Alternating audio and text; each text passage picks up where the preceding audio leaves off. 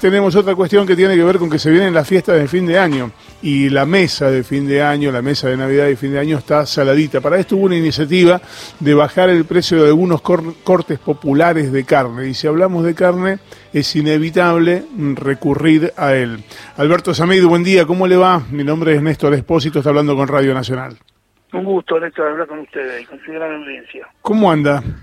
Muy bien, muy bien. Gracias a Dios llegamos a fin de año con salud, que es lo principal. es, cierto, Lo demás va y viene. Si uno y su familia no se enfermó, no se agarró el bicho, aunque haya perdido un auto, una casa, eso no importa. Lo importante es llegar a fin de año sano. Porque no solo se han muerto 40.000 personas, sino las secuelas que ha dejado esta enfermedad es terrible. Los que se curan, pero le dejan a muchos, yo conozco muchos amigos que le ha dejado muchas secuelas. Sí, claro. Sí, claro. Alberto, lo, convocamos para, eh, para hablar sobre esta iniciativa de la rebaja de los cortes populares de carne, eh, esto que se presentó como una, una muy buena noticia y que evidentemente lo es porque el precio de la carne se estaba disparando mucho. Eh, en rigor, el precio, y corríjame si estoy equivocado, parece ser un poquito saladito todavía, ¿no? Este, el kilo de asado a 350 mango, el de matambre a 450. Una locura, una locura. La plancha la podían haber entregado, que la plancha es el asado, el vacío, el matambre, al público a 250 pesos. La lengua, también todavía que haber dejado una lengua a 120 pesos. No, no, no, no hubo experiencia, porque estos cortes lo tienen que dejar los, los frigoríficos exportadores, que este año le ha ido muy, pero muy bien. No han tenido tiempo de contar la plata que han ganado, sino que la pesaban. Así que por 10, 15 días o un mes que puedan entregar la plancha a este costo, a ellos no les movían el perímetro para nada. Ahora, ¿ese era, era, un precio que estaba por debajo de los costos o era un precio que todavía les dejaba un margen menor, pero un margen de ganancia? No se trata de un margen de ganancia. Alguien que ganó tanta plata, exportaron un millón de toneladas, escúcheme. No se trata si ganas un poco más o un poco menos pero a 250 pesos es un precio razonable para los sectores de menores recursos. Poner el vacío y el matame casi a 500 mangos es descontarle en ese momento el 10% no sirve para nada. Bien, bien. Y De todas maneras, ayer volvió a aumentar la carne en pie.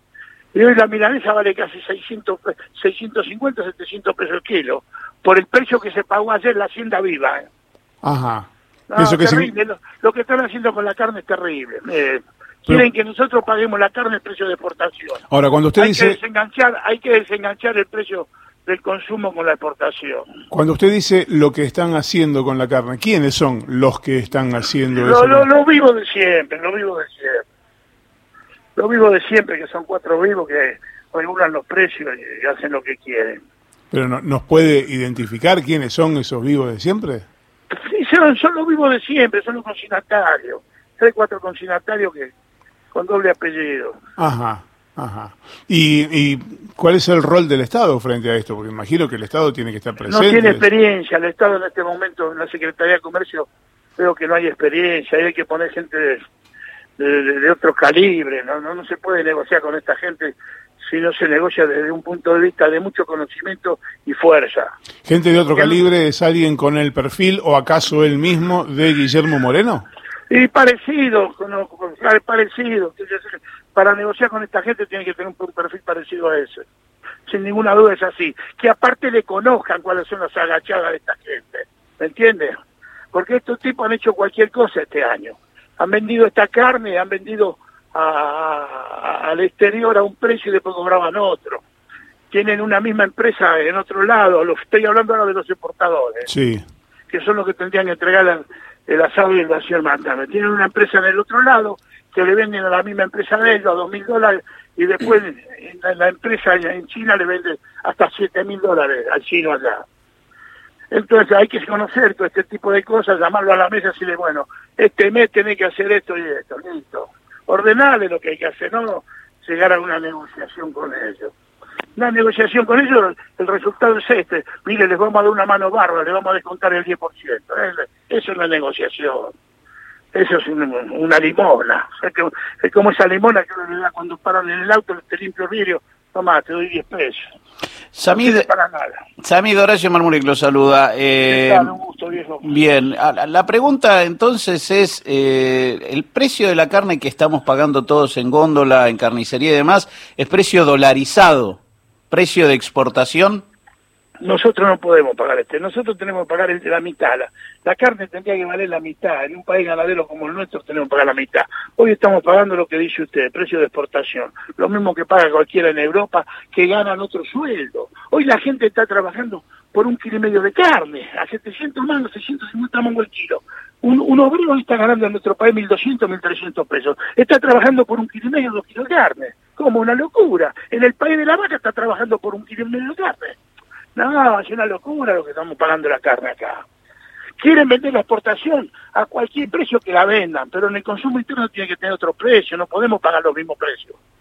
Pero bueno, eso es una... lo que pasa es que en ese caso, digo, yo poniéndome en abogado del diablo, el, el productor local dice, si yo lo puedo vender afuera a 10, ¿por qué lo voy a vender adentro a 2? Porque estuviste 100 años vendiéndome la carne con las tos a mí y te la comí toda. Y ahora que no tenemos astosa, y ahora que hay una demanda mundial, entonces vos preferís al otro. Y los 100 años que tú te consumí la carne no, no dijiste nada. 100 años nosotros consumimos la carne con astosa. Sin embargo, no, nunca dijimos nada cuando no había quien venderle. Ahora resulta que porque hay una, demanda internacional por un problema que tienen los, los gringos con los, con los chinos, este, ese es el problema que está pasando. Vamos a... Se va a pasar esto, porque los gringos le, le han puesto sanciones permanentemente a los chinos. Y los chinos la única sanción que le han puesto a los gringos es no comprarle nada del, mercado interno, del mercado de, la producción de ellos, absolutamente nada. Entonces le han hecho un daño terrible, tan grande le han hecho un daño que hasta le han hecho perder la elección a Trump, al no comprarle nada. Pero como los chinos se abastecían el 30% de todo lo que es el campo en Estados Unidos y ahora no se abastecen, se están abasteciendo de Latinoamérica, Paraguay, Uruguay, Argentina y Brasil. Entonces se llevan todo y pagan cualquier precio con tal de estar abastecidos. Creo que con este nuevo gobierno, con este nuevo gobierno gringo, yo creo que los chinos van a arreglar, van a volver a comprarle a ellos el 30% y la demanda va a aflojar y ya entonces vamos a recorrer de vuelta, de vuelta al, pueblo argentino, coman carne, acá la tienen, que se Me parece que Está mal eso, lo que, hace, lo que hacen los, ganaderos está mal. Le hago una consulta, eh, Samid, eh, porque también eh, se hablaba de que esto es una cuestión estacional y que para esta altura del año siempre, siempre sube el precio. Eh, ¿Es cierto esto y después baja un poco? Igual de, un precio de 600 pesos el kilo se puede bajar a 550, nunca va, va a volver para atrás a, una cosa aceptable, ¿no?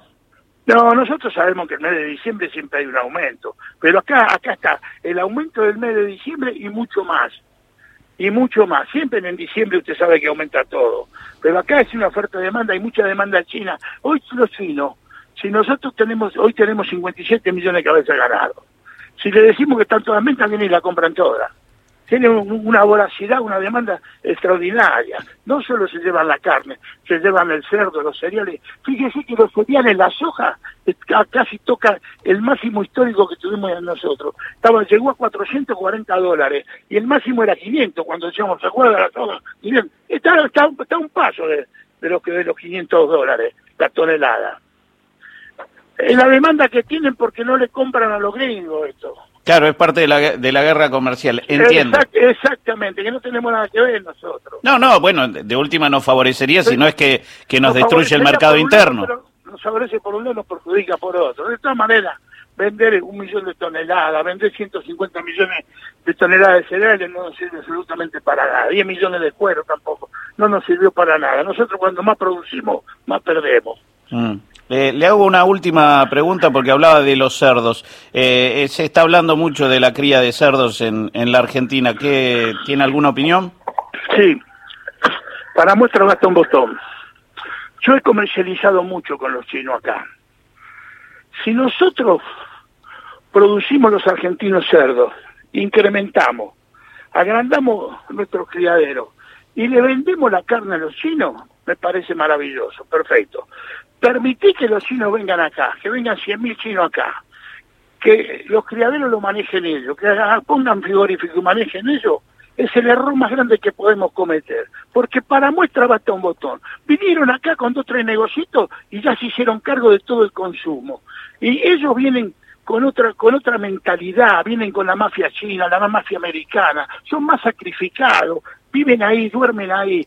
Mire, si nosotros permitimos eso, en 10 años perdemos las tierras, perdemos el maíz, perdemos los chechos y perdemos todo. Porque aparte ellos no quieren comercializar con nosotros, nos miran mal. Usted va a un supermercado chino y no va a haber ningún criollo, salvo si le alquilaron la carnicería o la verdulería. El resto no toman en ningún argentino ellos, porque dicen que nosotros viene la suegra y le regalamos el azúcar. ¿Entiende? Esa es otra, otra cuestión que podemos hablar en otro momento. Pero ellos no ven que somos chorros, somos malas personas y que eso, no quieren saber nada con nosotros. Entonces, si nosotros permitimos que los 100.000 chinos que se quedaron sin trabajo en China por la, por la, por la enfermedad que tuvieron ellos, la fiebre esa africana, vengan a trabajar acá, estamos liquidados. Mire, hay dos cosas que nosotros los mayores tenemos que dejarle a las nuevas generaciones. Hay dos cosas que no tenemos que permitir. Nunca más que venga un chino a trabajar acá. Comprar, producir, escúcheme, producir nosotros y venderle a ellos, comercializar, es una cosa. Pero si ellos vienen acá, se quedan en poco tiempo con todo. Este, este, están en otra categoría ellos. Y otra cosa que no tenemos que permitir, nunca más darle a los gringos la jurisdicción para que decidan los jueces ellos si tenemos razón o no tenemos razón nosotros. Fíjese el desastre que nos hizo ese juez Grisa que se murió y ahora la que viene ahora. Porque una vez que tienen la jurisdicción ellos tenemos que estar pagándole todos los meses que cuatro mil, que cinco mil millones, que ocho mil millones. No terminamos nunca de pagarle a estos tipos. Estas dos cosas no las tenemos que permitir nunca más. Alberto. Este, esta gente, discúlpeme, tanto los chinos como los, los gringos no son países, son continentes, son, son potencias. Entonces, nosotros tenemos todo un mundo para comercializar Europa, el mundo árabe, Sudamérica. Hay 200 países que están en la categoría nuestra. Con estos tipos, cuando menos negocio hacemos mejor. Comprarle y venderle sí, pero hasta ahí nomás. Cuando nos metemos con ellos, perdemos siempre. Alberto, lo despido porque el programa termina a las 12. Si lo dejo seguir hablando hasta las 12, seguimos.